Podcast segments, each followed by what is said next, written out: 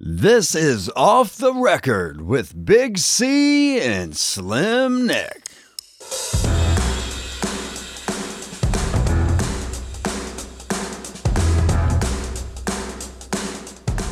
Don't mention the bloody football.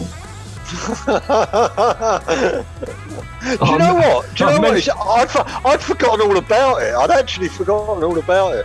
Yeah, how can we oh. start? How can we start without uh, not mentioning the football? Um, yeah, yeah. I mean, uh, I, I've been thinking about it. Actually, I was thinking about it. It was, of course, a yeah, it, it was, of course, a tragic evening, but Yes. it was a good game. Uh, if if you're Italian, No, but it was No, an I- attacking. it was an attacking game, pretty much on both sides. It was a lot of end-to-end oh, I stuff I going don't on. about that. It, it, it seemed to be mainly Italians who had the ball. I mean, we Well- had about we had about 30 34 percent possession in total, which is pretty poor, isn't it? Yeah, it was the second half where it all went a bit pear-shaped. Really, suddenly, I've just suddenly thought Euros Italy won. Yeah, they won the bloody Eurovision Song Contest as well, didn't they? They're taking over. They're taking over. Ta- you're right. They run with that, that heavy track, didn't they? I quite Yeah, liked it actually. The heavy metal song. Yeah, Had that kind of rap in it, and it was kind of a, yeah, yeah, I wasn't that keen on it actually, to be honest. yeah. I thought it was all right, but I mean, I wouldn't buy it, you know. But you know, like, What do you buy? What do you buy? Pat Jazz. Keith Jarrett.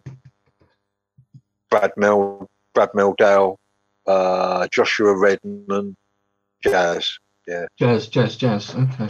Jazz, Jazz, Jazz. Jazz. So, yeah, don't mention the football we already have. Yeah, I mentioned it once or twice last week. I think he got away with it. got away with it. yeah. I think you got away with it.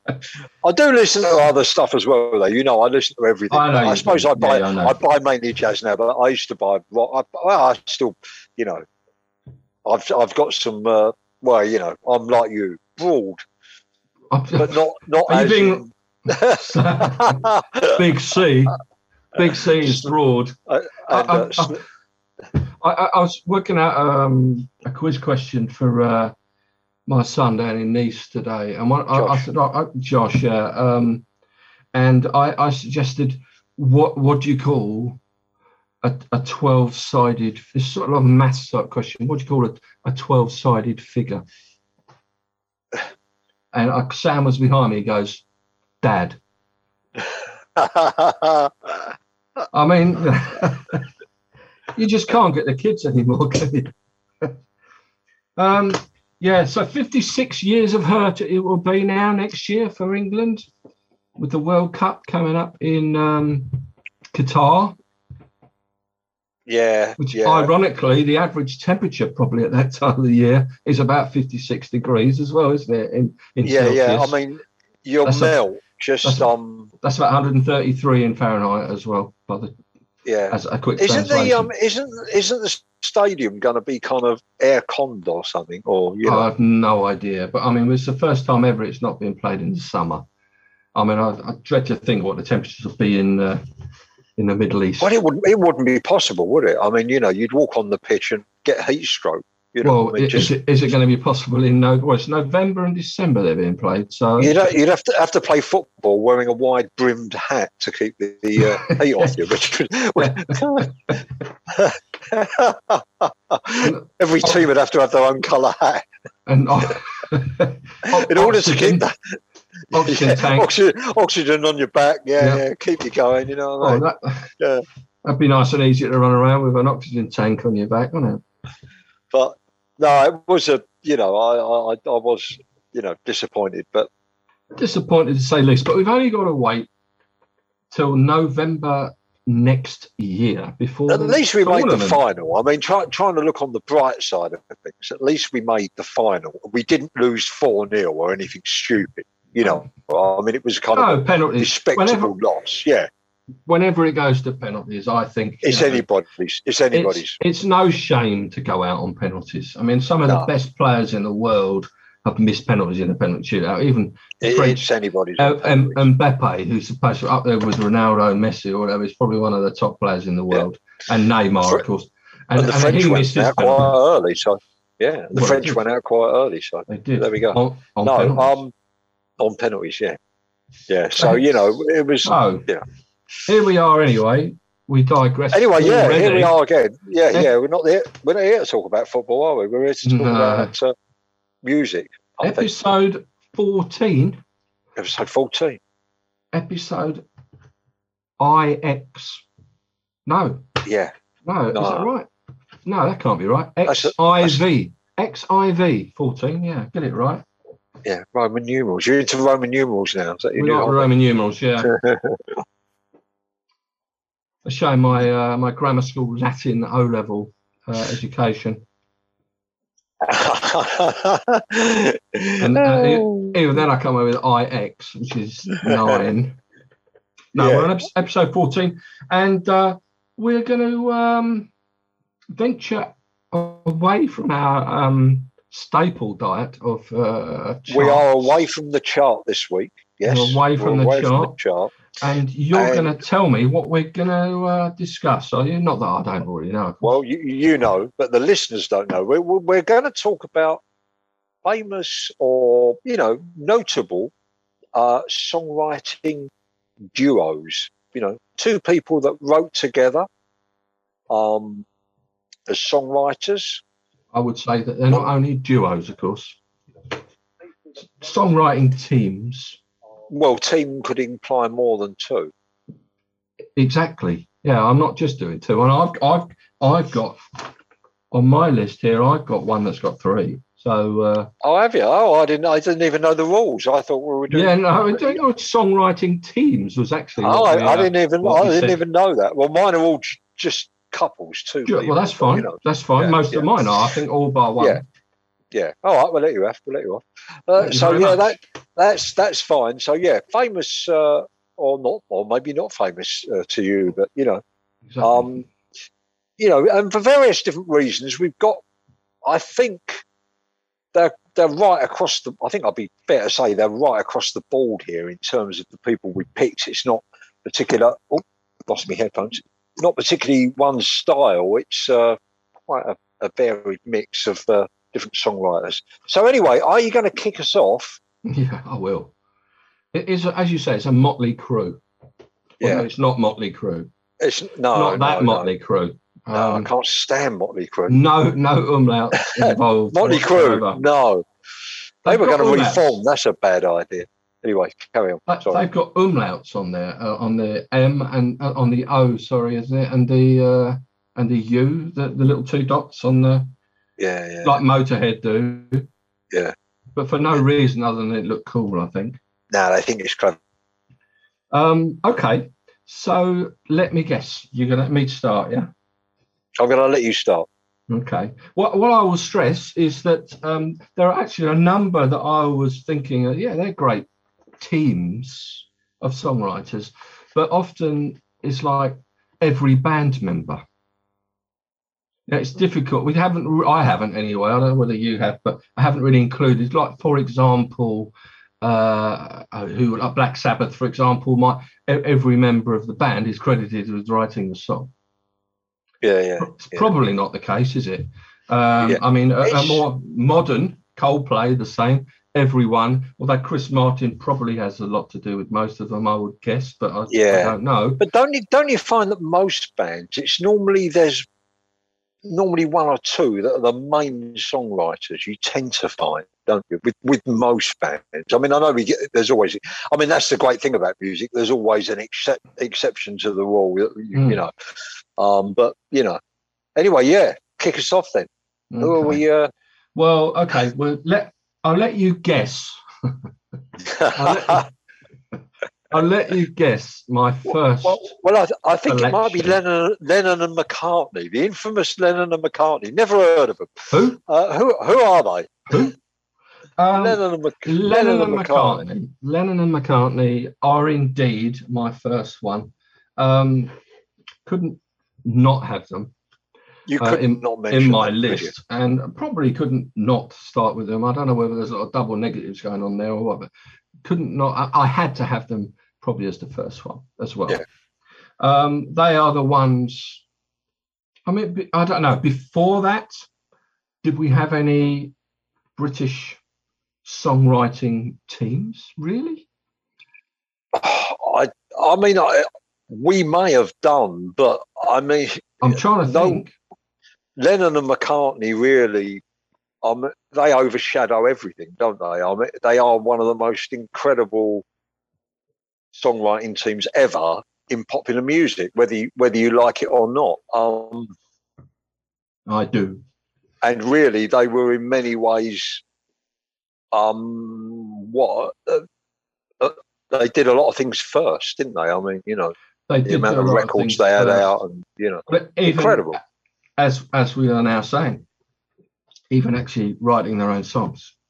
I mean, a, a lot of bands, Yeah. uh, didn't. Well, a lot, a lot of artists didn't. You you had separate songwriters, didn't you? And and you know, you you was a singer or a band, and you had to get people to write songs for you. That was the way things were done a lot back in the day. Then, you know, Absolutely, and and I mean everything. I mean, won't bore you. I could spend the rest of the show talking about them, but I won't.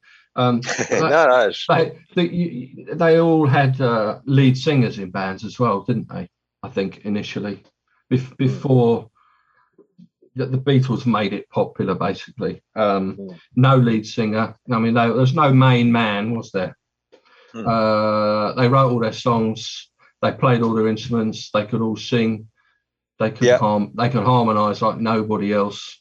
quite a good uh, band, weren't they? They were quite a good band. you know what? You know, it's a shame they faded to nothing, really. but, but what can you do? They were they were amazing, really. But I, They were. like probably um, it's recorded uh, regularly. Whether or not they all, or both of them, I should say, wrote every song together in total, you know, like head to head, face to face, uh, a bit like Smith and Jones on Not the Nine O'Clock News, just you know, coming up with. Yeah. I, I think that the, although there were some in the early days um, where they they did write them together, it's just you know, it's Yeah. as simple as that Yeah, um, things like I don't know, uh, she loves you, from me to you, um, I want to hold, your, hand, perhaps, yeah, yeah. Um, even eight days a week. Um, there, there are a lot of the earlier songs were the two of them together, definitely. Yeah, Others were primarily one or the other. Uh, I, I mean, a classic example would be uh, a, a Paul McCartney song, which everyone would think is a Paul McCartney song, which really is predominantly, of course, which is the opening track on the first album. I saw her standing there. Uh, now, Lennon, he he showed Lennon as they always do. They had their songs, they showed the other, and then the others would give little tidbits, added bits in. John Lennon would often add a middle eight to songs that Paul McCartney didn't have, and maybe vice versa. Um, I saw standing there. Uh, famously, his his opening line was, "Well, she was just seventeen. She ain't no beauty queen." Yeah, he showed that to Lennon. You need you need your prop for that one actually. And he he came up with the line, "You know what I mean." Just one line, and and the rest of it was Carney's, but his was one line. You know what I mean? She was just seventeen. You know what I mean? Yeah, That was him. Well, that was Lennon all over. That sort of sardonic yeah, yeah. humour, really. Um, other things we can work it out as a classic example of the two of them working together. One doing the verses, one doing the middle eight. I mean, Paul Yeah. McCartney's part of the song is very uplifting, happy. But you know, Whether on, it we, whether we it was can, kind of we, we can work it song. out. We can work it out, and then yeah. Lennon will come in with, uh, "Yeah, life's very short."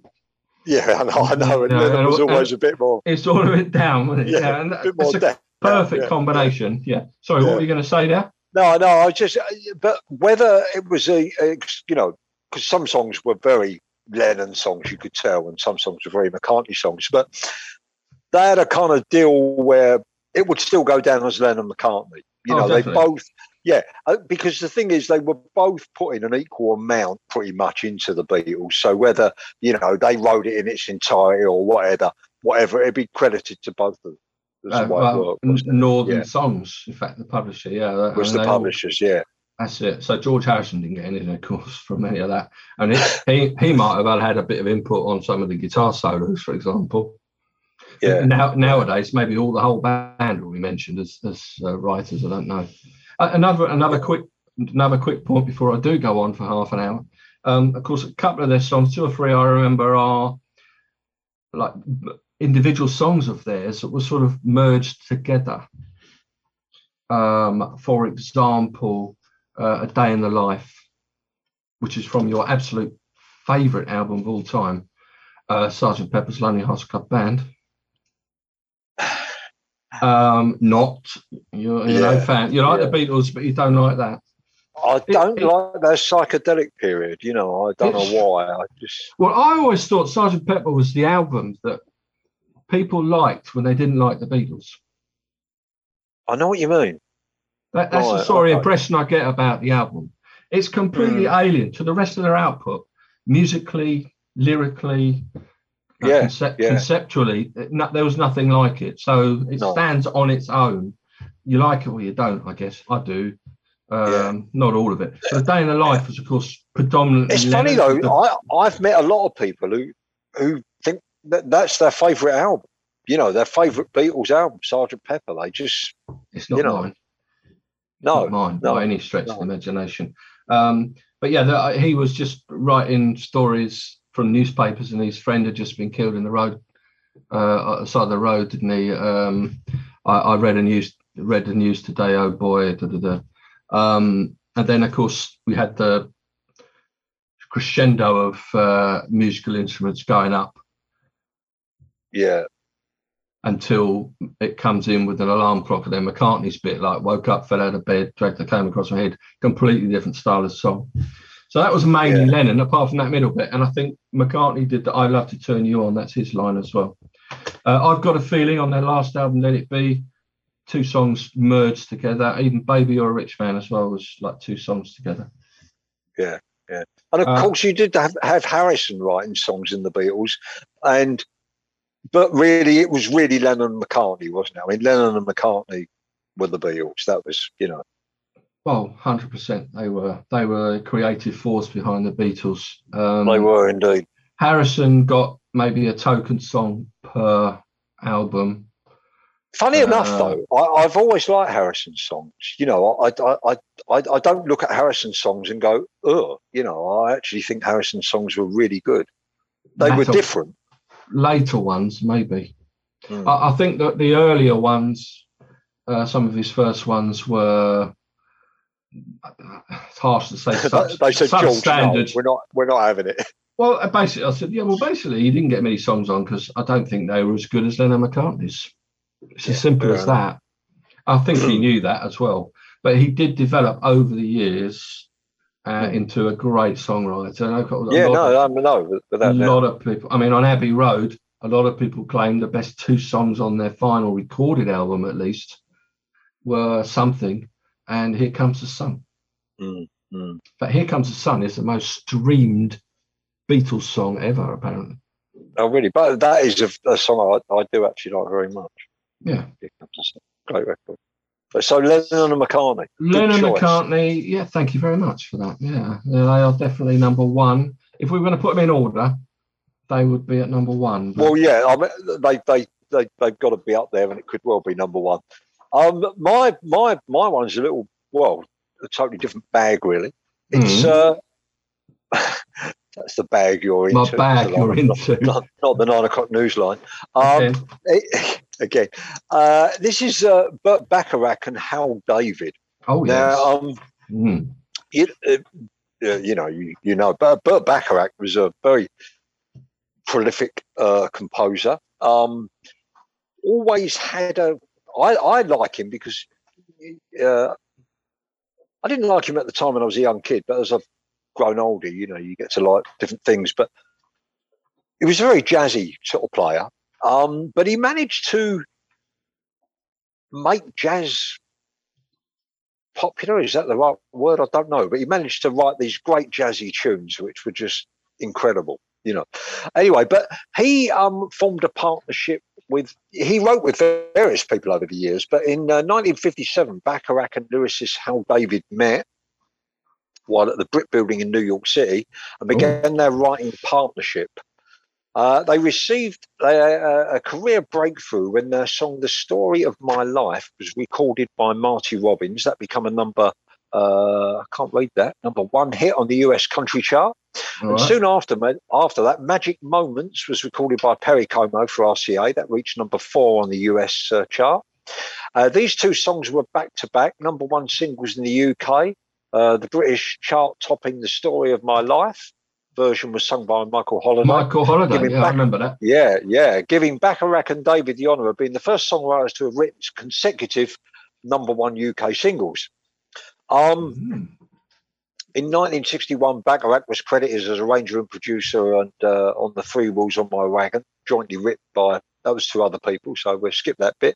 But anyway, yeah. he got into this partnership with Bacharach and and David. That that was a you know now their their main thing was um, really Bacharach sort of discovered um, a session singer, uh, Dionne Warwick, you know, yeah. uh, who later on was to become really big. But the reason why she become really big is Bacharach and David started right. writing songs for her.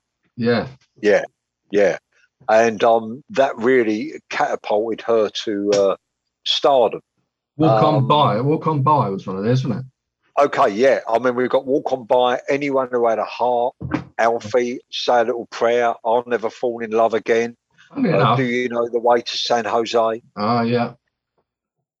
Uh, that was. Um... She would eventually have, according to this, eventually have more any uh, have, sorry, more hits during her career than any other female vocalist except Aretha Franklin. What, Dionne Warwick? Yeah. Oh, really? Yeah. But was uh, do, do you know the word San Jose was her? Was it? I don't know. I'm, that I'm was sure. her. That was, that was around that period. I think so. I think so. Yeah. I don't. Way to San Jose, you know. Yeah. Uh, I know she did walk on by, but lots of yeah, people yeah, definitely on by.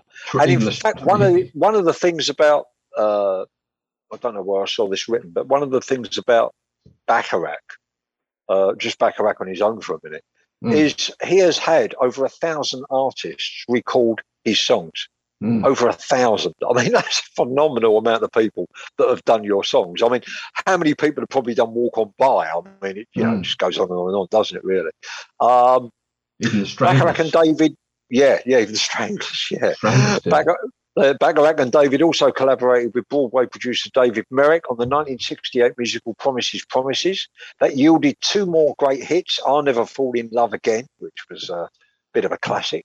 That uh, was, uh, um, yeah, it was Bobbie Gentry, I think, had that here. Yeah, amongst, amongst others, amongst others, yeah. Among, amongst other people, yeah. Apparently, he knocked that out really quick while he had pneumonia. But um, oh, really? yeah, and uh, yeah, yeah, really, and uh, that was you know one of the most famous uh, facts to come from it, really. Um, I was thinking of a couple then, of songs. Sorry, a couple of songs on. you mentioned there. Um, Anyone who had a heart and Alfie. Alfie was Cilla Black, of course. Both of them were Cilla Black. So anyone who had a heart, that was her first number one here. Yeah. But yeah, in America, it was obviously sung by Dionne Warwick.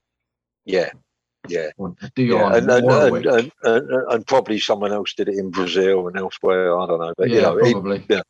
And uh, but basically, the, the, that songwriting team in 1973 was when they come to a close. Uh, just tell you a little bit of info about that. Um, Bacharach and David wrote the score for Lost Horizon, a musical version of the 1937 film.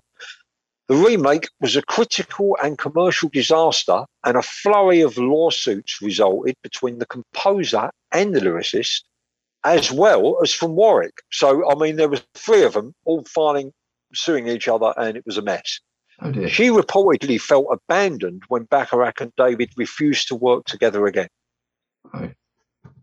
Whatever happened to Dionne Warwick after that?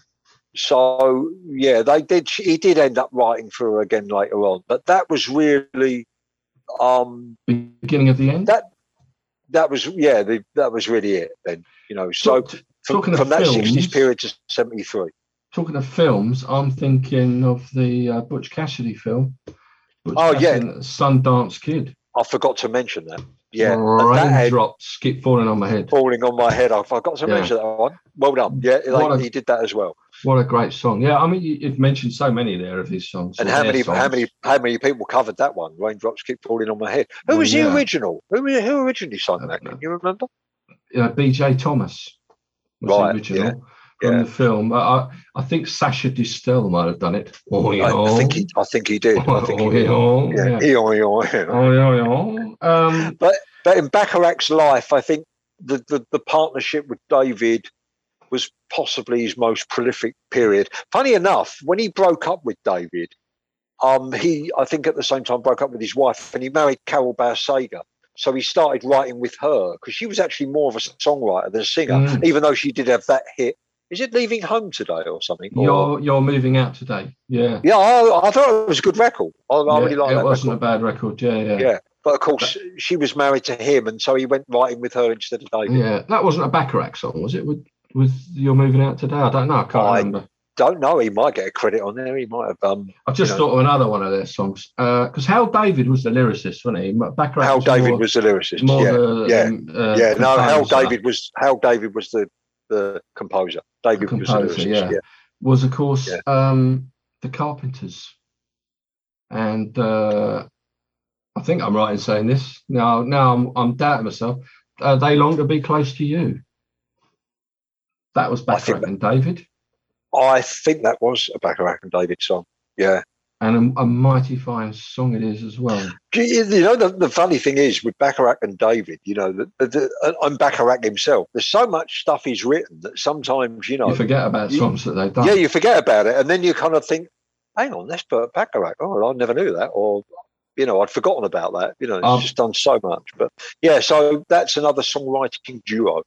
What's New Pussycat? What's New Pussycat was them as well, I think. What's new Pussycat? Yeah, yeah. Bac- Bacharach and David. Bacharach What's, and David. what's New Pussycat? Whoa, whoa, whoa. Oh, And, uh, oh, yeah, 24 Hours from Tulsa. They, they had a lot of old songs, didn't they? we, recorded recorded by Gene Pitney, I believe. It was indeed by Gene Pitney, yes. Yeah, my dad likes a bit of Gene Pitney.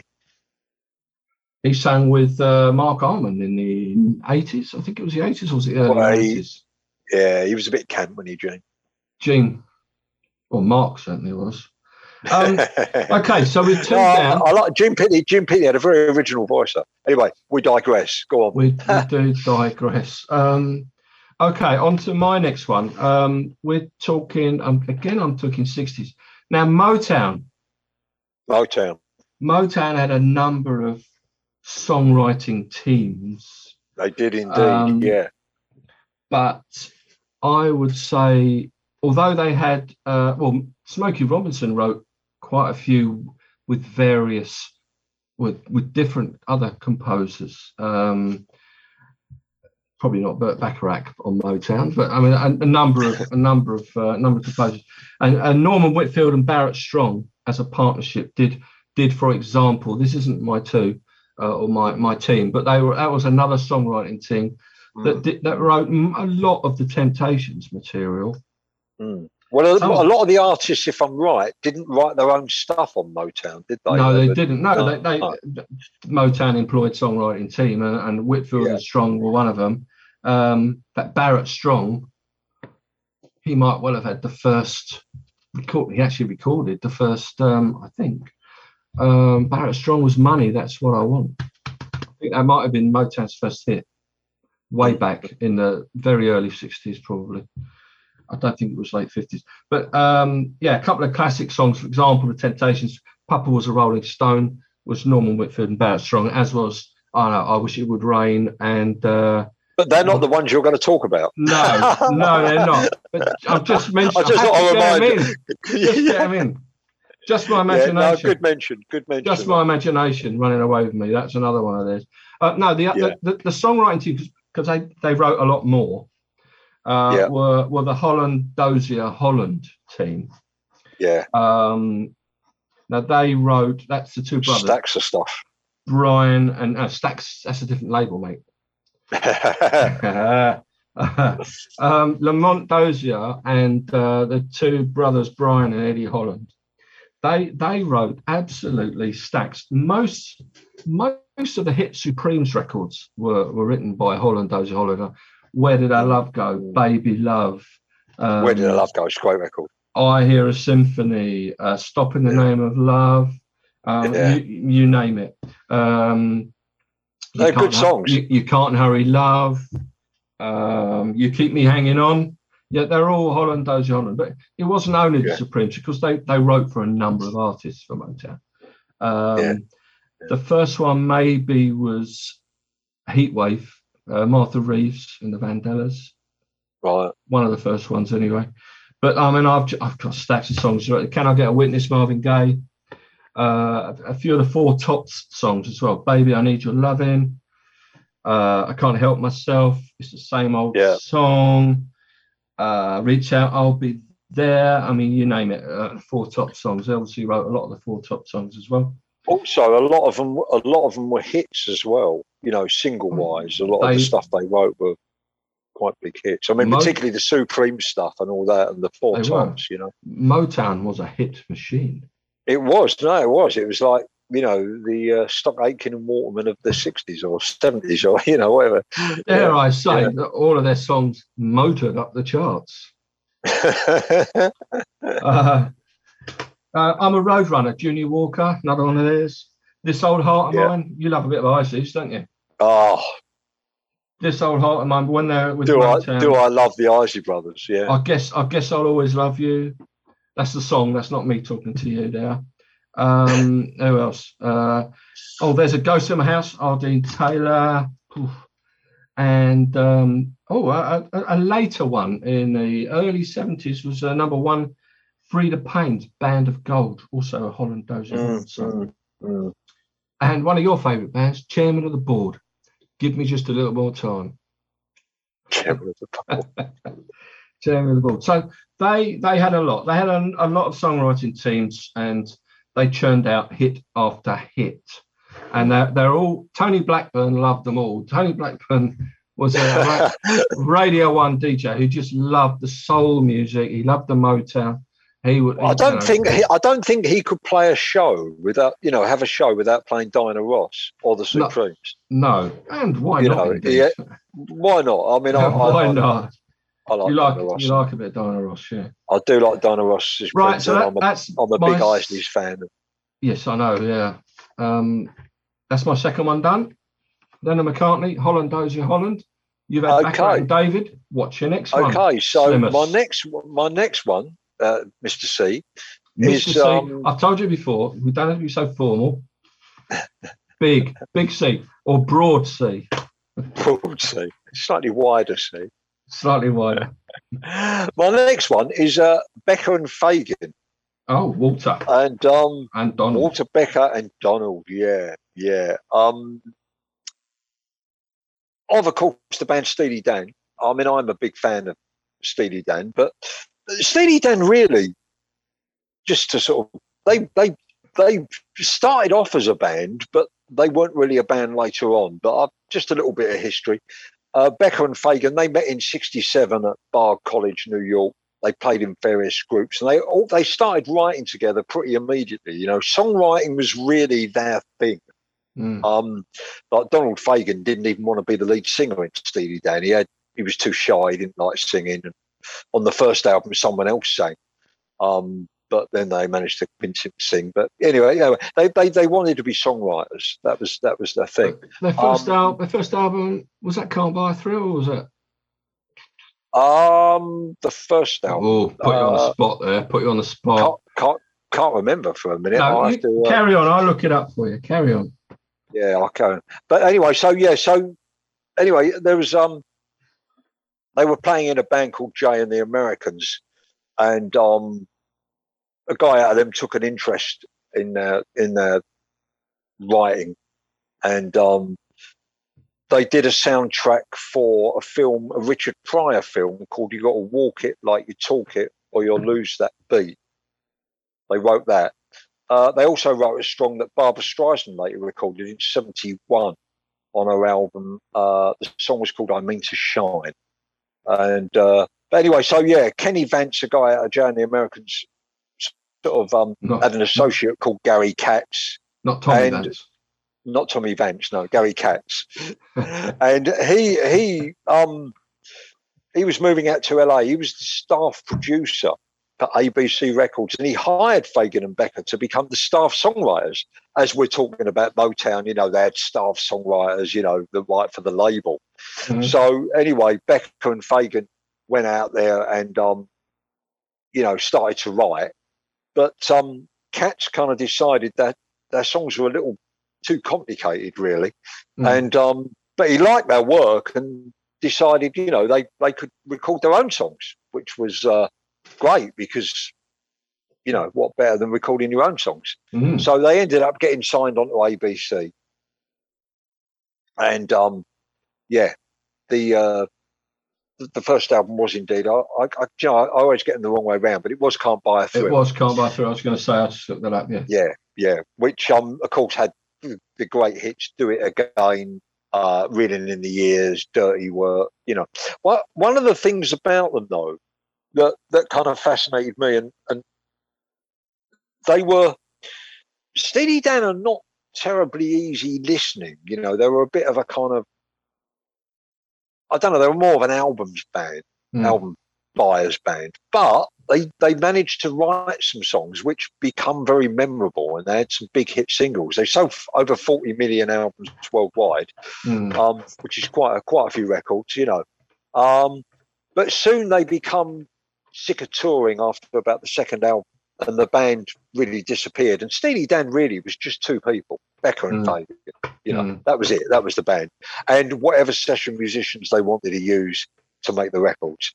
And you know, well, you know some of the hits, Haitian Divorce. Yeah, well, that's one of my um, favourites. Yeah, that's one of my favourites actually. That, that was uh, uh, I, that was the first Steely Dan song I ever heard. Um, mm. And then you've got sort of like Kid Charlemagne, uh, bit more of a rocky track off the album. Uh, can't remember the name of the album. Showbiz Kids was one other song. That, that Showbiz one? Kids was another. Yeah, Showbiz Kids was another one. Yeah, yeah. Yeah. Showbiz Kids. I think they had yeah, the, more hits. The Royal Scam, that was it. The Royal, oh, Royal Scam. Scam. Yeah, yeah, yeah, They had more yeah. hits probably in the States than they did here, actually. I, I mean, sales wise and hit wise. Yeah, I, mean, I would say You're singles. Definitely right. But definitely albums, right. maybe more more albums. Definitely right. I, but I, sure. I think I think they were I think they were very, very different. Their songs were very different. Um, nobody sounded like Steely Dan. You know, no. um, you never quite knew where to file their records. They're a bit funky, a bit rocky, a bit jazzy. Mm. You know, um, so yeah, and they were, as I say, all the all the songs on all the albums are written by Becker and Fagen. Becker no and one Fagen, else. Yeah. Okay. No one else. Um, so yeah, there you go. Becker and Fagen, a, a great songwriting duo. Four down, four down. Um, okay, so my next one is a husband and wife team. Hmm. Um, well, they certainly were when they were started writing. I, I don't know whether they ended up still husband and wife, but um, yeah. it, it's Gerry Goffin and Carole King. Uh, now they wrote stacks of songs uh, yeah. in the early 60s. Um, one of their first ones was, I think, a number one, but I love it. It's such a great pop record by the Shirelles, Will You Love Me Tomorrow, which I think yeah. Carole King herself recorded decade later on the infamous Tapestry album. Carole King is on Tapestry, yeah. It is on, version a good yeah, version. It's, it's, on Tapestry, as is um, a couple of the other Goffin song, Goffin King songs. Um, uh, you make me feel like a natural woman was one of so, theirs, and Smack Smack Water Jack. Do you know? I don't know if you know the album, but that was another one of Goffin King's uh, songs. Um, but in the early '60s, they were. Um, and Carole King recorded one herself, actually uh, which was it might as well rain until September. That's in yeah. 1962. But Take Good Care of My Baby, Bobby Vee. These are all Goffin King songs. Halfway to Paradise, Billy Fury. I never thought he was a great singer, Billy Fury, to be perfectly honest. But I know what you mean. Yeah, Halfway to Paradise was a great song. Uh, the Crickets, Don't Ever Change. This is post post Buddy Holly, of course. Now, Chains was a Goffin King song. That was originally a hit here and probably in the States as well by a band called Cookies. And it was it was made more famous because the Beatles recorded it on their debut album, uh, Please Please Me, in 1963. Uh, that was Chains, uh, which is one of the songs that George actually got a bit of a a bit of a sing on actually. on So that album. Goffin, Goffin was married to Carole King. Yes, So- Goffin and King were married. Yeah, Okay. Okay. I don't. I, I don't ask me when they, they must have separated at one point. I don't know. Just out, just out of interest, just out of interest, who wrote "It's Too Late"? Um, probably Carole King. I don't think it was Goffin and King. Right. Okay. You'd have to have a look up. You have to have a look up Tapestry there, and you'll find it because it was on there, wasn't it? Good song. Good song. Um, yeah, yeah, yeah. yeah, the locomotion, Little Eva, another good Goffin King. Oh, song. really? Right. Yeah, uh, a very good, uh, lovely version of that. Actually, better than Kylie Minogue. Who yeah. It's another voice I'm not overly keen on, to be perfectly honest. The massive success she's had, and some of the songs have been okay-ish, but yeah, I just don't think she can sing that particularly well. Very nasally for me. But I, Yeah, digre- yeah. I digress. Um, Yeah, yeah. One one fine day, the chiffons. Uh, up on the right. Yeah. up on the roof, the drifters. a couple of Herman's Hermits songs. Uh, Oh, really? With Pete, I'm- Peter Noone. Peter Peter Noone. Noone, yeah, from Coronation Street. He acted in Coronation Street in the early sixties. Did he? Yeah, he was a he played a part in Coronation Street. Peter Noone. Really? I didn't know Yeah. that. I didn't know that. I, I, I I didn't think, know that. I think if he'd have carried on with his acting career, he probably would have been more known as, considering it's exactly the same spelling as Peter No One. oh yes. Um, You're on he's form. on he's on form. Yeah, he's on fire. Uh, no, I'm into something good, which was their first hit here. Anyway, um, was one of theirs, and "Show Me Girl." Uh, Another song you would know, I'm sure, was originally Manfred Mann, a Goffin King song. Rod Stewart did it. Oh no, not my baby. Oh, great song. In the 70s, he did Great song. I, I, I love, I mean, the Manfred Mann's version's good, but I love Stewart's version of that. It is. Stewart, Stewart good. kills that song. Absolutely. Oh, he- know. when, he, when he puts his mind to it, he can kill any song, can't he? Really. Um, Stewart really, yeah, yeah, I think so. Uh, at the club, the Drifters, uh, a couple of Dusty Springfield songs, some of your loving, going back, and uh, I've got the Animals, Don't Bring Me Down, and uh, the Monkees, Pleasant Valley Sunday was a Goffin King song. Yeah. yeah, That's me done for Goffin King. Okay. Okay. Yeah. Good. Good. Good. Good team. And a couple. You know, more than a couple you mentioned there, which I didn't realise were them. Well, then, yeah, So that that's that's interesting. that's what you get when you Uh, do these podcasts. You know, you sort of Yeah, learn- I know. Well, you, learn, learn something. things. You learn We something. learn you learn something. something. Well, I've I've learned something. You know, doing this right. And my next one's a big one. You know, um, a bit like Lennon and McCartney in a way. Maybe not quite as much, but you know, Jagger and Richards. Uh, what, what, what can you say? Jagger and Richards. Yeah. Yeah. um, I I, mean, I, I got uh, a question. I've got a quick question before you Go go, on. on. about them. When I was growing up, he was always known as Keith Richard, with no S. It was always Yeah. Jagger Richard. yeah. They're all Jagger Yeah. Richard songs. When did it Yeah. become Richards? Because that's what his real name is, I think. He didn't want to be confused with Stiff. That's what it is. Stiff Richard. That's not I think- related. I think it was that to do with Stiff. It must be. Yeah, yeah. You see, he, he was in the heavy drumming in the rock and roll scene, and st- he didn't want No. Jagger Richard. Go on. Jagger Richard. Jagger Richards. Well, you know, uh, need no introduction really. Keith Richards, guitarist out of the Rolling Stones, and Mick Jagger, the singer out of the Rolling Stones. Um, Did uh, one- did one or other one or other than more musically and the other lyrically? well, well, I mean, uh, well, Keith Richards obviously plays guitar, but so does Mick Jagger, and Mick Jagger Yeah. also plays the piano a bit. You know, yeah, true. and uh, they they can both write. And they met on a platform in Dartford, didn't they? Getting on a train, and I think uh, Richard saw, you know, Jagger with some albums under his arm, and they were into the blues. And they had that in common and that kind of because you know the Stones were originally a blues band when they started Mm. out. Rhythm. Um, you know, totally, you know, uh, kind of more different than what they become, but they started out as a blues band. But anyway, Jagger and Richards. Now, one of the interesting things, of course, you know, before I mentioned some of the great Jagger and Richards compositions that we all know and love, Mm. they have written they have written some stuff that was released only by other artists. Now, Okay. They wrote That Girl Belongs to Yesterday, a 1964 single by Gene Pitney. Will Mm, you be Will you be my lover tonight? It should be you, a January 1964 single by George Bean. Each George and every Bean. day, yeah, a B side of uh, a single by Bobby, James, Bobby Jameson. Mhm. Shangadoo Lang, a single by Adrienne Adriana Poster. So Yeah. much in love. Oh, Adrienne Posta. She used to be Yeah. a comedian on uh, Do Not Adjust Your Set. Blonde girl. Really? Right. Mm. Okay. Okay. Yeah. Well, I, I I was just surprised. I always thought that Jagger and Richards only wrote for the Rolling Stones, but they've done a Mm. few records. So much in love by the Mighty Avengers. Um, Wild Horses, a single by the Burrito Brothers. Uh, Act Together on Ronnie Wood's uh, September LP. Uh, Did- I've got my own album to do.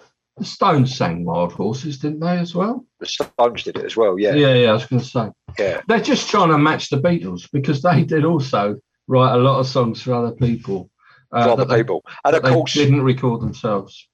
no, I won't, I won't um, list them all, but there were no. loads.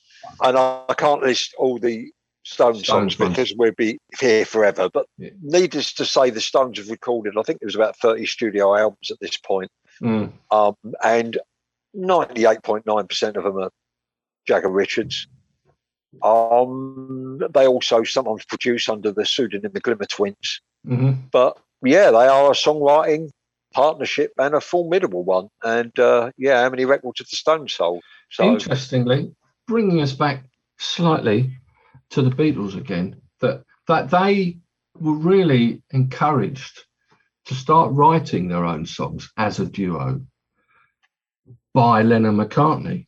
I mean, they. I, I believe it's reported as saying that they they met the Beatles in some jazz club, I think, in 1963, uh, in, did, in a yeah. dressing room somewhere or whatever, and they were putting together a song called "I Want to Be Your Man." The Beatles. They hadn't finished it, and while the That's Jagger right. and Richard was sitting there, they finished it off, and they ended up and they and, and they gave it to the Stones for their second single. In fact, yeah. the they were impressed by the way it, they just wrote a song in about just five wrote minutes. a song exactly. So they were encouraged to do it, and they started to do it. But I think the Yeah. last the last time was probably their first uh, self-penned number one single.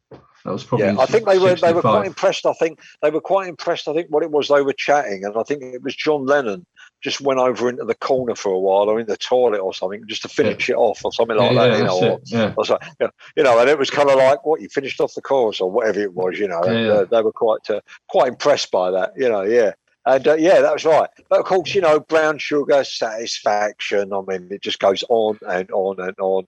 Jumping Jack Um, Flash, Honky Tonk Jack Women. Flash, Oh, oh, my tumbling favourite shit. dice, bloody, bloody, Oh, tumbling dice. Ooh, tumbling Love it. dice. Love it, love it. Love it.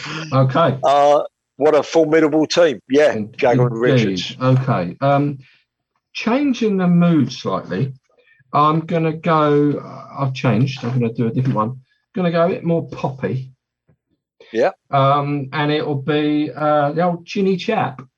It's Chinny uh, chat. Nicky Chinn and Mike Chapman. Now Chapman, they yeah, they got together in the early 70s.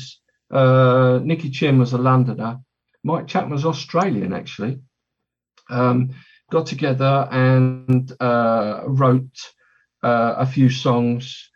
Uh, and I think New World, maybe was the first one, Tom Tom Turnaround. Okay, Mm. it's a start at least. But then they started getting heavily into writing songs for uh, Sweet.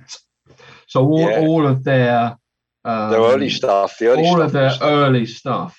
Uh, funny, funny Coco, Little Willie, Wigwam Bam. Um, Yeah, they were yeah. all they all those early singles were written uh, by Chinn. Well, it's, they're called Chinny Chap. Chin Chin Chap. Chin, Chin Chap yeah. or Chinny Chap.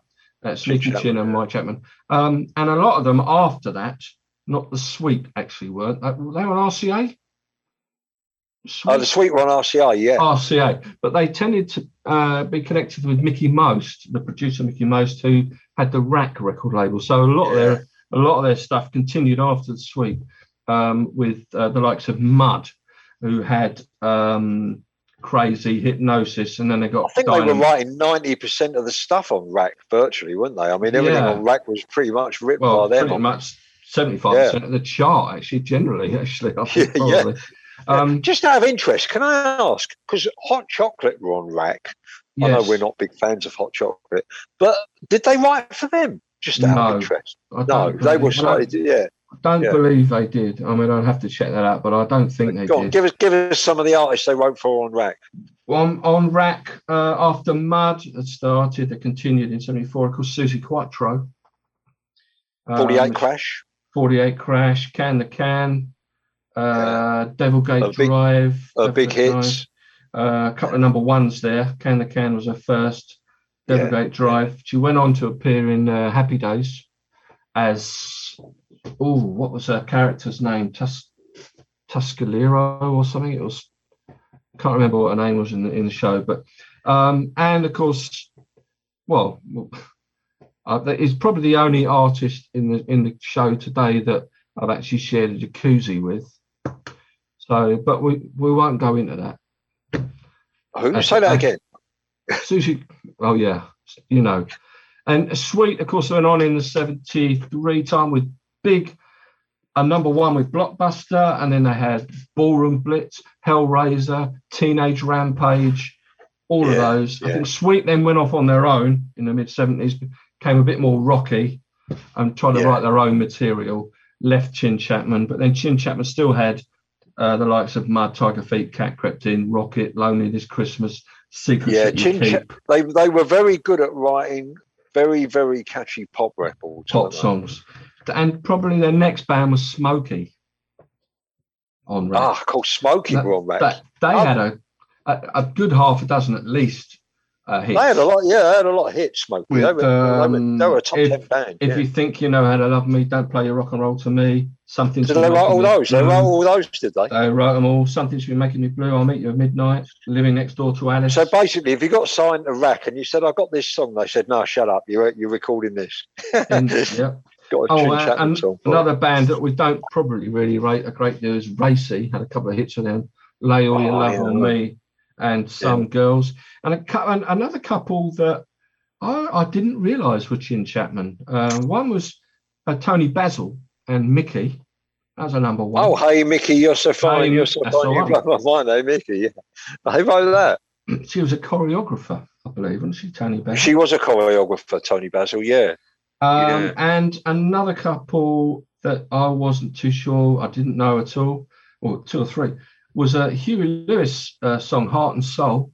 Don't know if you know Oh, that one. I do. Uh, Yeah. yeah. Tina Turner's Better Be Good to Me was a Chinn Chapman song, amazingly. Right. And probably one of their latter ones, 78, was uh, a US number one, probably their first US number one, and that was uh, Kiss You All Over by Exile. I sounds a bit saucy. Sounds a bit saucy. Oh, it's a bit Yeah. saucy indeed, yeah. Um, but yeah, that's Chinn Chapman. They did uh, the, the early 70s, mid 70s, just before mid 70s, probably. They, So they were many. making it in.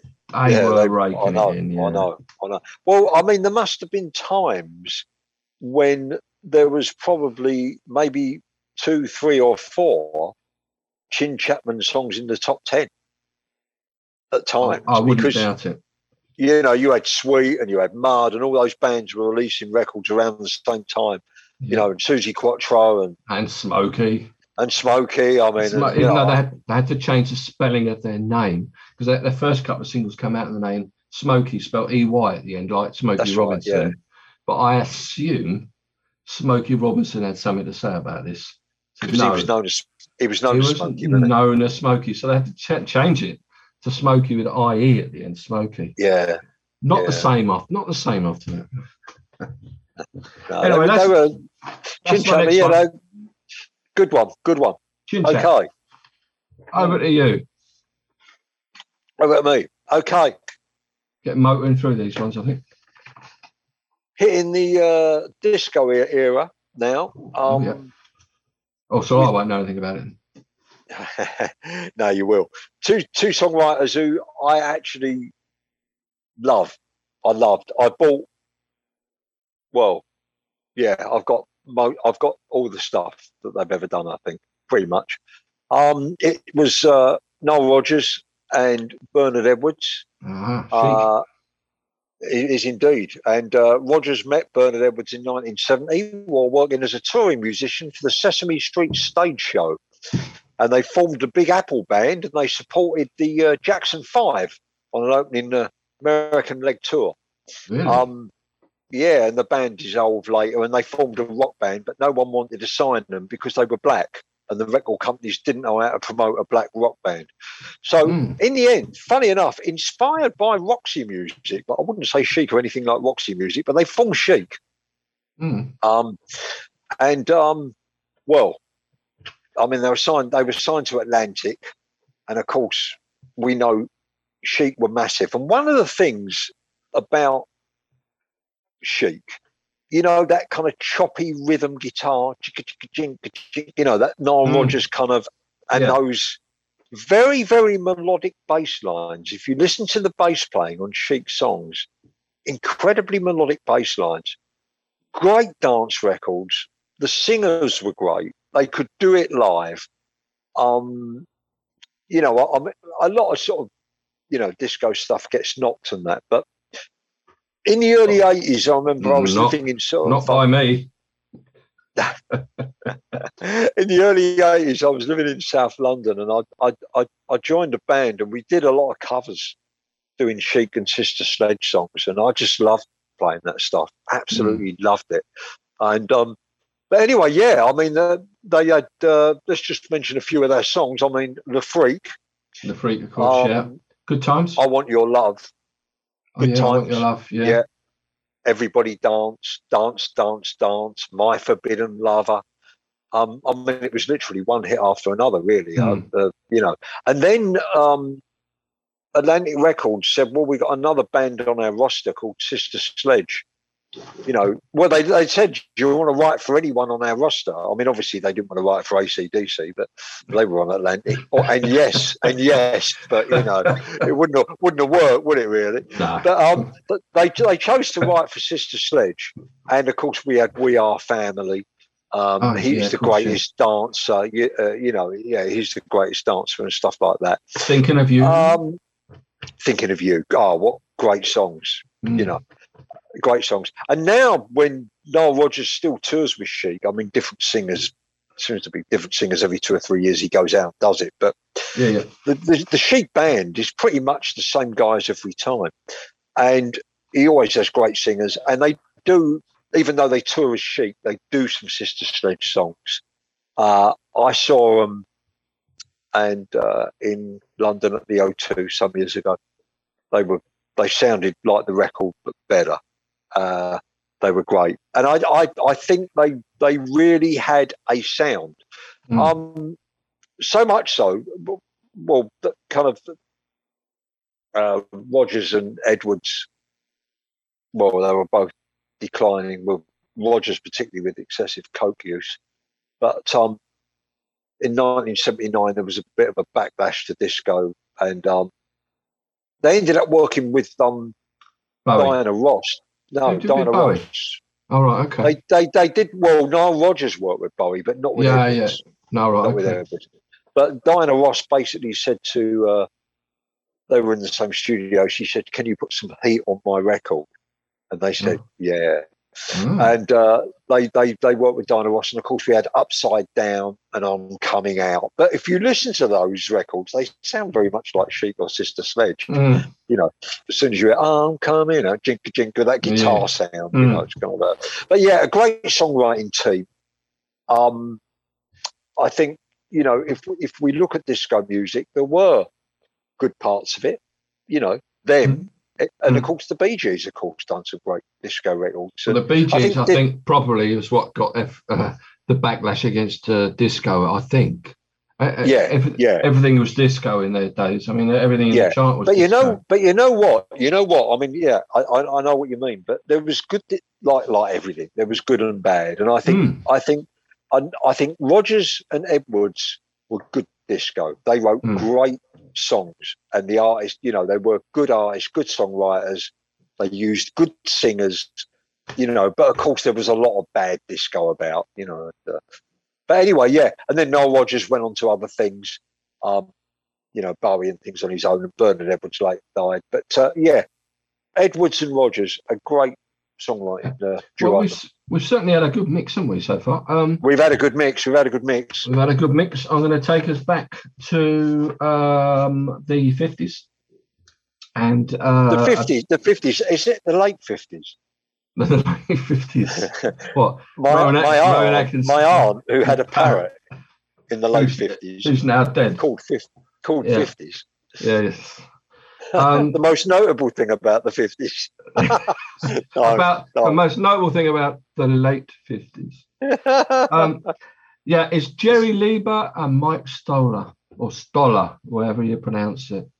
Yeah. Um, they were they are another good songwriting team. Did a lot of um, rock and roll stuff. Um, they actually, I'm reading here. You talk about Atlantic Records. I thought when you said it, I thought, yeah, I'm sure I, that, that Leiber Stoller. So they were actually one of the first, if not the first, independent record producers at Atlantic Records at one point. really? Mm. Um, but they, they started off that one of their first hits or first songs, uh, and it was a hit, was Kansas City, um, Mm. Which a number of people have, have recorded, of course, including Yeah, the, yeah. including the Beatles, Yeah, of course. Um, One of the things as well, we've discussed this before, but back in the fifties, you'd get a song come out, and loads of people were doing it. exactly, yeah. In fact, you could get charts two people doing the song. In, you know, Would have the th- the same song in the chart three times, which is Yeah, you know, a yeah. bit, bit ridiculous. different people. Um, yeah, First big hit probably was because they started to write for Elvis, um, and oh, um, that was a good. That was a shrewd move. Well, actually, tell a lie, Hound Dog was probably recorded by somebody else before, something like Willie Mae Thornton or something. Um, uh, but it was it was it was Hound Dog. Elvis turned it into Elvis, basically. Um, it, reportedly, um, Leiber greeted Stoller at New York dock once and said, "Hey, Hound Dog is a hit for Elvis." And Stoller's reply was, "Elvis who?" Didn't know who it was. But they then wrote on a number of other Elvis hits, like um, and and for films soundtracks as well. They wrote Jailhouse Rock, uh, Loving You, Love Me, Don't, King Creole. I mean, a, a lot of these songs, like those, certainly were in uh, movies that he did. Um, a lot of stuff early, early doors, as we say, early doors were um, for the coasters. Did a lot for the coasters, things like I remember searching, the coasters. Yeah. searching, young blood, um, things like that, Yakety Yak, all Leiber Yeah. Songs. Even did a Cliff Richard. Um, Cliff Richard recorded a song of theirs, "Lucky Lips." Did he? Um, yeah, he did. Uh, Treat Me Nice, another Elvis. That was on the B side of Jailhouse Rock, actually. Also featured in the film Jailhouse Rock. Uh, You're So Square, Baby I Don't Care. That's it's also in Jailhouse Rock. Buddy Holly also recorded it. Trouble. Charlie Brown, that's another Coasters one. Poison Ivy. Love Potion number nine. That was a hit for the search. Love Potion number nine. Love Potion number nine, yeah. Uh, Dance with Me by the Drifters, there's a few. Um, wrote Stand By Me with Benny King. Uh, uh, She's Not You. Um, Some Other Guy, which is another early classic, one of the early songs the Beatles recorded before they were the Beatles. Uh, certainly performed. Like some of their first early performances at the Cavern in Liverpool. You get them singing Some Yeah. Other Guy. And, and an odd one here, I'll just throw this as well in from the 70s, I think, which you might find an odd one.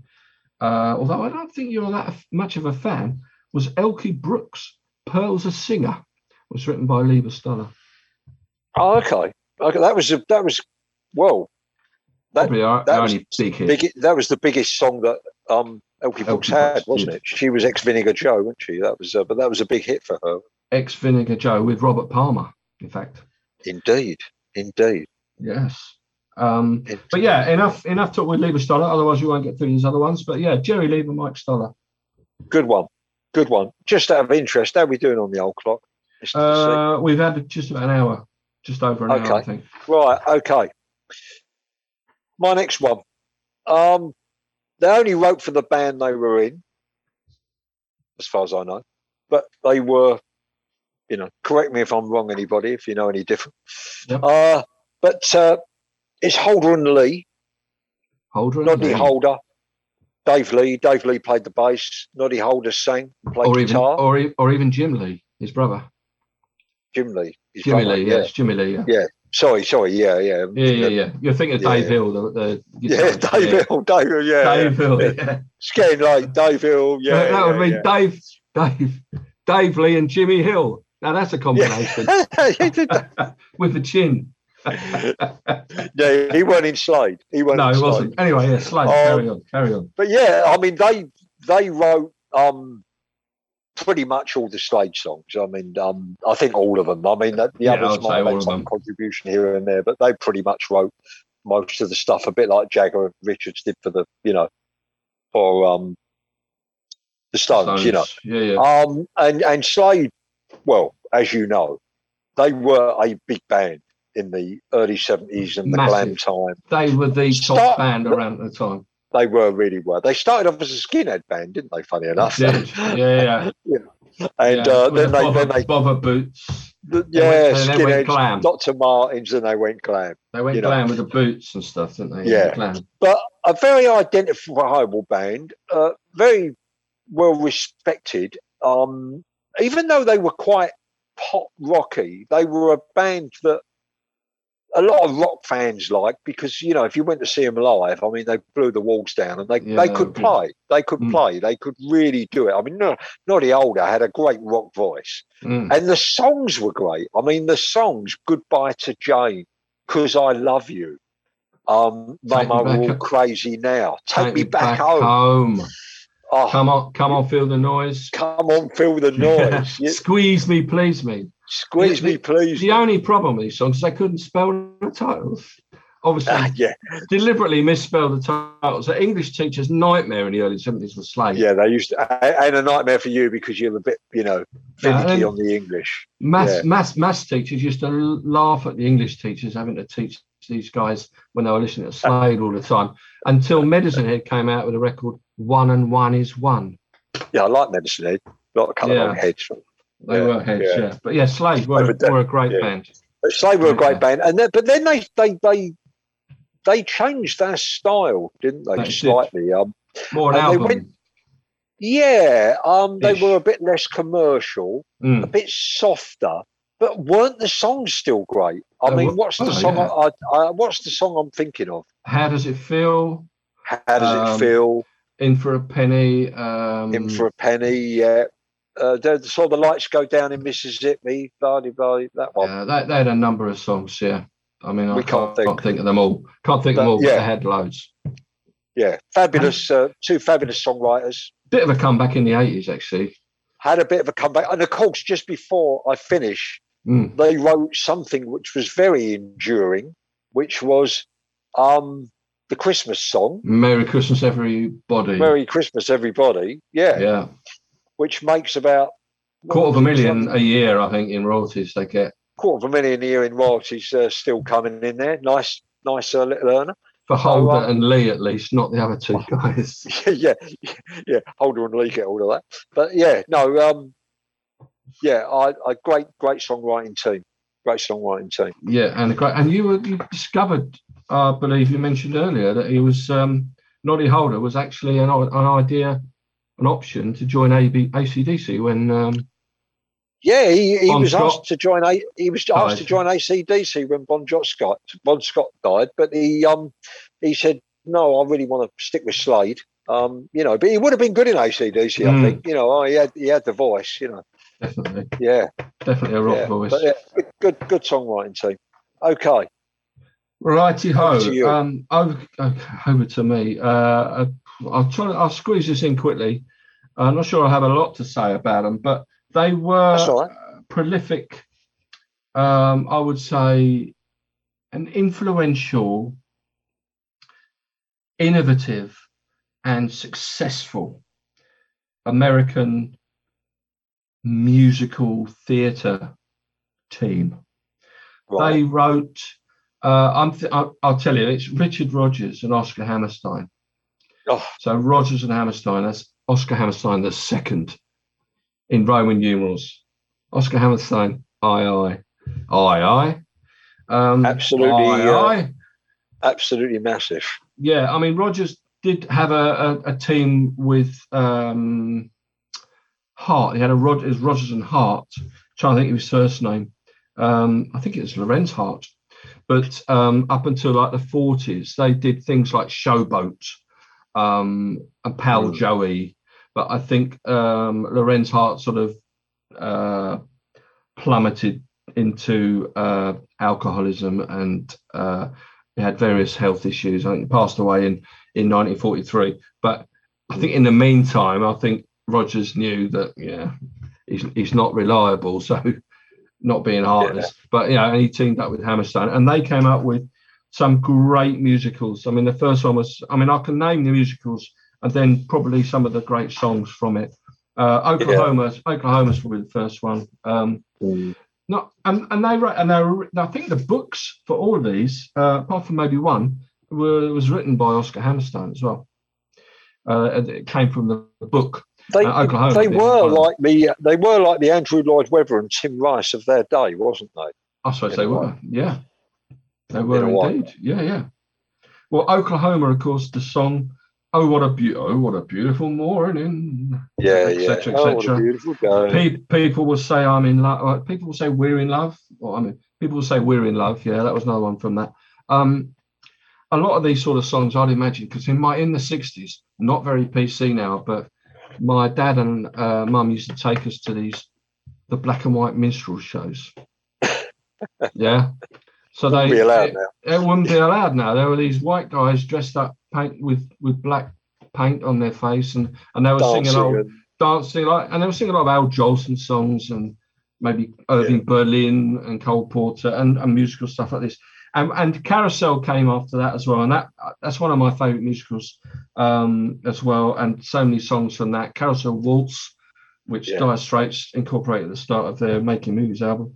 June is busting out all over. Who uh, misses? If I loved When the- you. when the children are asleep. When the children are asleep, yeah, I really love that song. Oh, What's the use of wandering? And of course, the classic football anthem, "You'll Never Walk Alone," was Yeah. originated in Carousel. in Um, carousel. yeah. Of course, then we've got South Pacific. We've got Some Enchanted Evening. There ain't, the- there's nothing like South. Pacific. So I'm going to wash that man right out of my hair. I'm gonna wash that man right out of my hair. Oh, happy yeah. talk, happy talk, which of course Yeah, Captain Sensible yeah. recording had number one, number one with. Uh, the King and I, the King and I, which is uh, getting to know you, is probably the Getting most to famous know song. all about you. Yeah, That's the one. I always think it's Cole Porter, but it isn't. yeah I won't and- try and and- sing them because I'm embarrassed. And then, of course, the uh, mid '60s, the uh, classic. Again, uh, loads of people pan it and hate it, but I love it. It's the Sound of Music. Uh, Yeah. Probably one of the first big movies I remember going to see at the cinemas. In, uh, You know, I, I remember hearing a lot of that as a kid because I had a cousin who was a little bit older than me, um, about nine or ten years old. It was my mum's brother's son, and he was he used to play the piano, and Oh, he yeah. was um, he used to come round and he was very much into old musicals and stuff, even though he was quite young. He was, you know, you know, I'm not saying this in a cruel way, but he had quite sort of old-fashioned taste in a way Yeah, but he used to come round with these uh, um, carousel and you know my mum and him would sit and listen to it and all Mm. that so i heard carousel and south pacific and oklahoma and all those things growing up and they they kind of stuck with me and i i do own a couple of the original soundtrack albums you know Albums, i do yeah, own carousel and so, you know i yeah I, I mean i they are you know I, I mean i love i'm going to wash that man right out of my hair yeah, yeah. It's a great song. It's a good song. south pacific and Sound of. Music has got uh, a number of songs, as you as you well sound know. of music that was Do- the one i used to hear a lot of sound Do Music, Re Mi, yeah. of course, my favourite things. Uh, 16 going on 17. Yeah. Lone, the Lonely Goat Herd, uh, So Long Goodbye, you know, with the kids singing as they go up the stairs there. Climb Every Mountain, what we're going to how do you solve a problem like Maria? Is it called? Is it just called Maria? I'm not sure. Maria. Oh yeah. Da, da, da, and of Maria, course, yeah. and of course, Edelweiss. So that's I had to include them in there because they they are uh, just a great, great bunch of tunes that they came out with. Yeah. And some great Yeah. musicals. Have you got any left, or have I got one more and you haven't got any left? I don't know. There's one more I can squeeze in if you're on excuse the Oh, pun. put the fun. Okay. Oh, let they, me they, guess. they, yeah, let me guess. They wouldn't have. They wouldn't maybe be, have the stature of maybe Rodgers and Hammerstein, but in another way, they do have quite a bit of stature. Guess the band. Ah, could it be Squeeze and uh, Chris is Difford, Squeeze. Chris Difford and Glenn Tilbrook? Yeah, yeah. Difford and Tilbrook. Uh, Squeeze. I remember uh, hearing them on the radio. I because funny. It's funny. I, I there are. I'd be right in saying their songs are kind of quite jokey and Yeah, I funny think, and I think no, very quite com- amusing. Yeah, they're Tongue in- amusing and comedic um, in a way. Tongue in And it- cheek. Yeah, and it's not the sort of stuff I would normally like. Mm. But I remember, I remember when I first heard a Squeeze song. I was, uh, I was sitting in my girlfriend's car, and this song come on the radio, and I remember it was "Up the Junction." Yeah, yeah, And that, great. that opening line, I never Great thought it would happen with me and the Me and the girl from Clapham. Clapham. And I just kind of burst out laughing. I thought, Yeah, like, what is this? And I listened to it, and I thought the lyrics are great. These, Uh, this that is, is a really, great song. Up the Junction is a great God. song. Yeah, Getting yeah. getting pregnant. Yeah, and of course, you know, it the devil to came the up- film. It's kind of there was a film called Up the Junction, wasn't there? Previously in the sixties, which was uh, I think who was in that film? Was it Rita Tushing maybe or something? Yeah, I think so. Yeah. I don't. Yeah, yeah. But anyway, um, they they they ended up in a band called Squeeze, and Yeah. uh, yeah, name some of their hits, uh, Mister C. Up the Well, Junction. Take Me I'm Yours was one of their first. Take Me I'm a Big Yours. hit. Uh, Cool for Cats. Cool for Cats. Down at a shed up at Heathrow. Yeah, that was see, that was quite a comical song. Pulling Oh, mussels from a shell. Pulling mussels from a yeah. shell. Is that love? Yeah, and didn't all the You songs have such a catchy hook? I did. Is that love? You know, is it- you left, you left, you left, left your ring by the soap. Is that love? Yeah, yeah. Labeled with love was a good one as well. Labeled with love, and and later on when Squeeze um sort of split up for a while, diff, they recorded an album under the name Difford and Tilbrook, Mm. uh, which was uh, a equally good album.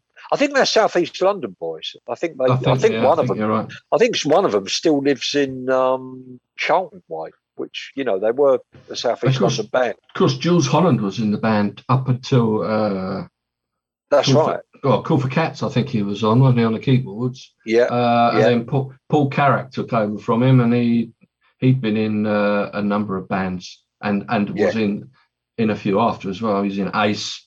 He then went into Mike and the Mechanics, and uh, had Yeah. a bit of a solo career as well. So yeah, but they were very, very different songwriters. And I, I mean, I, I recommend anyone go out buy Squeeze Greatest Hits, and I mean, or whatever it's called, 45s or what. Yeah, I mean, it's just what you know. It's just fantastic, and their, their songwriting was quite clever and and The quite devil- special. I think. was it the down up the junction? Was it the devil came and took me from bar to street to bookie? yeah, yeah. Some of the lines were just Yes, this is good. they were just great, you know, they were amusing, you know, uh, and, and of course they were a great live band as well. I'd never actually seen them. No, I'd never. I was due to see them twice, but they've been put back. But it was going to be one of the first social Yeah. distance events, but it's finally been shelved completely. Um, right, I got. So I got one more to squeeze in. We'll just quickly go on it. I won't take too long. Do the do the last one. Do the I've last one. got. Um, I had some honourable mentions, but I think we've run out of time, so we won't go on for longer. Um, it, it's uh, Joe Strummer and Mick Jones from the Clash. Yeah. Uh, I mean, all of the Clash stuff. Certainly, the first three, uh, three albums uh, Yeah. were, were were pretty much Joe Strummer and Mick Jones uh, songs. The Clash were, or one of the early punk bands. Uh, they did change, develop their style a bit in the 80s, but in the sorry, the yeah, early 80s. London Calling, after a bit of a peak, really. I think with London Calling, they started to come back down. Um, but some of the early stuff was um, I couldn't understand what they're singing about. Never, never could at the time. Just, but I mean, they sounded like they were really good, interesting. But when you read the lyrics yeah. now, they were all songs about. Um, they, I don't know, they tackled social, social, social issues, social politics. decay, unemployment, racism, uh, police yeah. brutality, uh, political and social repression, uh, all sorts. But that of, that that was that was what very political the seventies was like, really, wasn't it? I mean, the seventies were, you know, that was. They were a bit like that. I mean, the specials carried on that theme, really. And I know you don't like the specials either, but um, I'm not sure that the Clash. But after after the first three albums, was it still mainly Strummer and Jones after the first uh, three albums? Well, after well, because their style uh, changed a little, didn't it? He, uh, Jones was there up to London Calling and on Sandinista was the triple album, but they, there were there were a few different combinations I think on the Sandinista triple album, mm. and, and, then of course Strummer kicked out Mick Jones from the band anyway. I was never a massive it fan at the time, but I, I I must say you know. Well, you should listen to the first album; it's an absolute storming album yeah, Janie yeah, Janie no, Jones, White Riot, of course. Yeah. London's Burning, London's Burning, Career Opportunities, Garage Land. Career Opportunities, that, that's a good track. Yeah, right. that's a great. Yeah, I hate the army and I hate the RAF. You know, I I don't want to go. Uh, something. Uh, what does he do? I don't want to go in the tropical heat or something. Yeah. I hate the civil service rules. I'm not opening no letter bomb. I think White, White Riot was quite funny because it was only about one minute twenty three seconds. it, was quite it a short single. It was Probably a single. yeah, it was about, that, but yeah, about the night. Sure. No, I think I think it was. I think it was. Check it out. About one minute twenty three. Um, the only reason I say I don't think it is because I remember the Buzzcocks had a single called "Love You More," and and I think that was the at about one 130 or 129 or something. It was the second shortest single after right. Might have been just after it. After it was very short. Day by Maurice Williams and the Zodiacs. Here I was another Big C's little what a riot, what a riot, It was about the Notting Hill riots, wasn't it? What a riot was it? Uh, Notting Hill possibly, riots? possibly, yeah. Yeah, yeah. Possibly, but uh, yeah. the, the first album, second album was good. We had to wait ages for the second album. But uh, yeah, yeah Strummer, Strummer Jones. I mean, I well, that's it we I suppose we can't really uh, go on no, to on anything else. We've done enough. got so, so many other honourable mentions. I've got Marriott and Lane. I've got Henley and Frey. I mean, yeah, we can't go on all night. We we can always do another uh, another one. We could. Uh, we could. Anyway, yeah, it's been uh, been interesting. it's, it's been, been interesting, interesting, fascinating. Yeah, some good some good selections. It's been there. interesting. We should release an, al- an album with uh, these artists, shouldn't we? and uh, off the record album. Yes. Yeah, so, would you like to mention what platforms were available oh, this, this, this would imply that you uh, you can't remember, presumably. well, I know we're on Facebook and Spotify. You know you're on off the record uh, Facebook page, yeah on um, Off the Record Facebook page. It is Radio Public, Anchor, Anchor, uh, Google, Google Podcasts, Podcast, Pocket Casts. Um, is that all? And of course, the BBC. The BBC. Don't forget the BBC. Don't forget the BBC. So let's uh, let's just end it. We'll be back for episode 15 next week. Thanks to Certainly everyone will. for uh, listening or watching if you're looking at Facebook Live. And thanks to Shaggy, of course, uh, for giving us this opportunity every week. And uh, it's a good night from me. And it's a good night from him. Not off. All right. Thank you. Good night.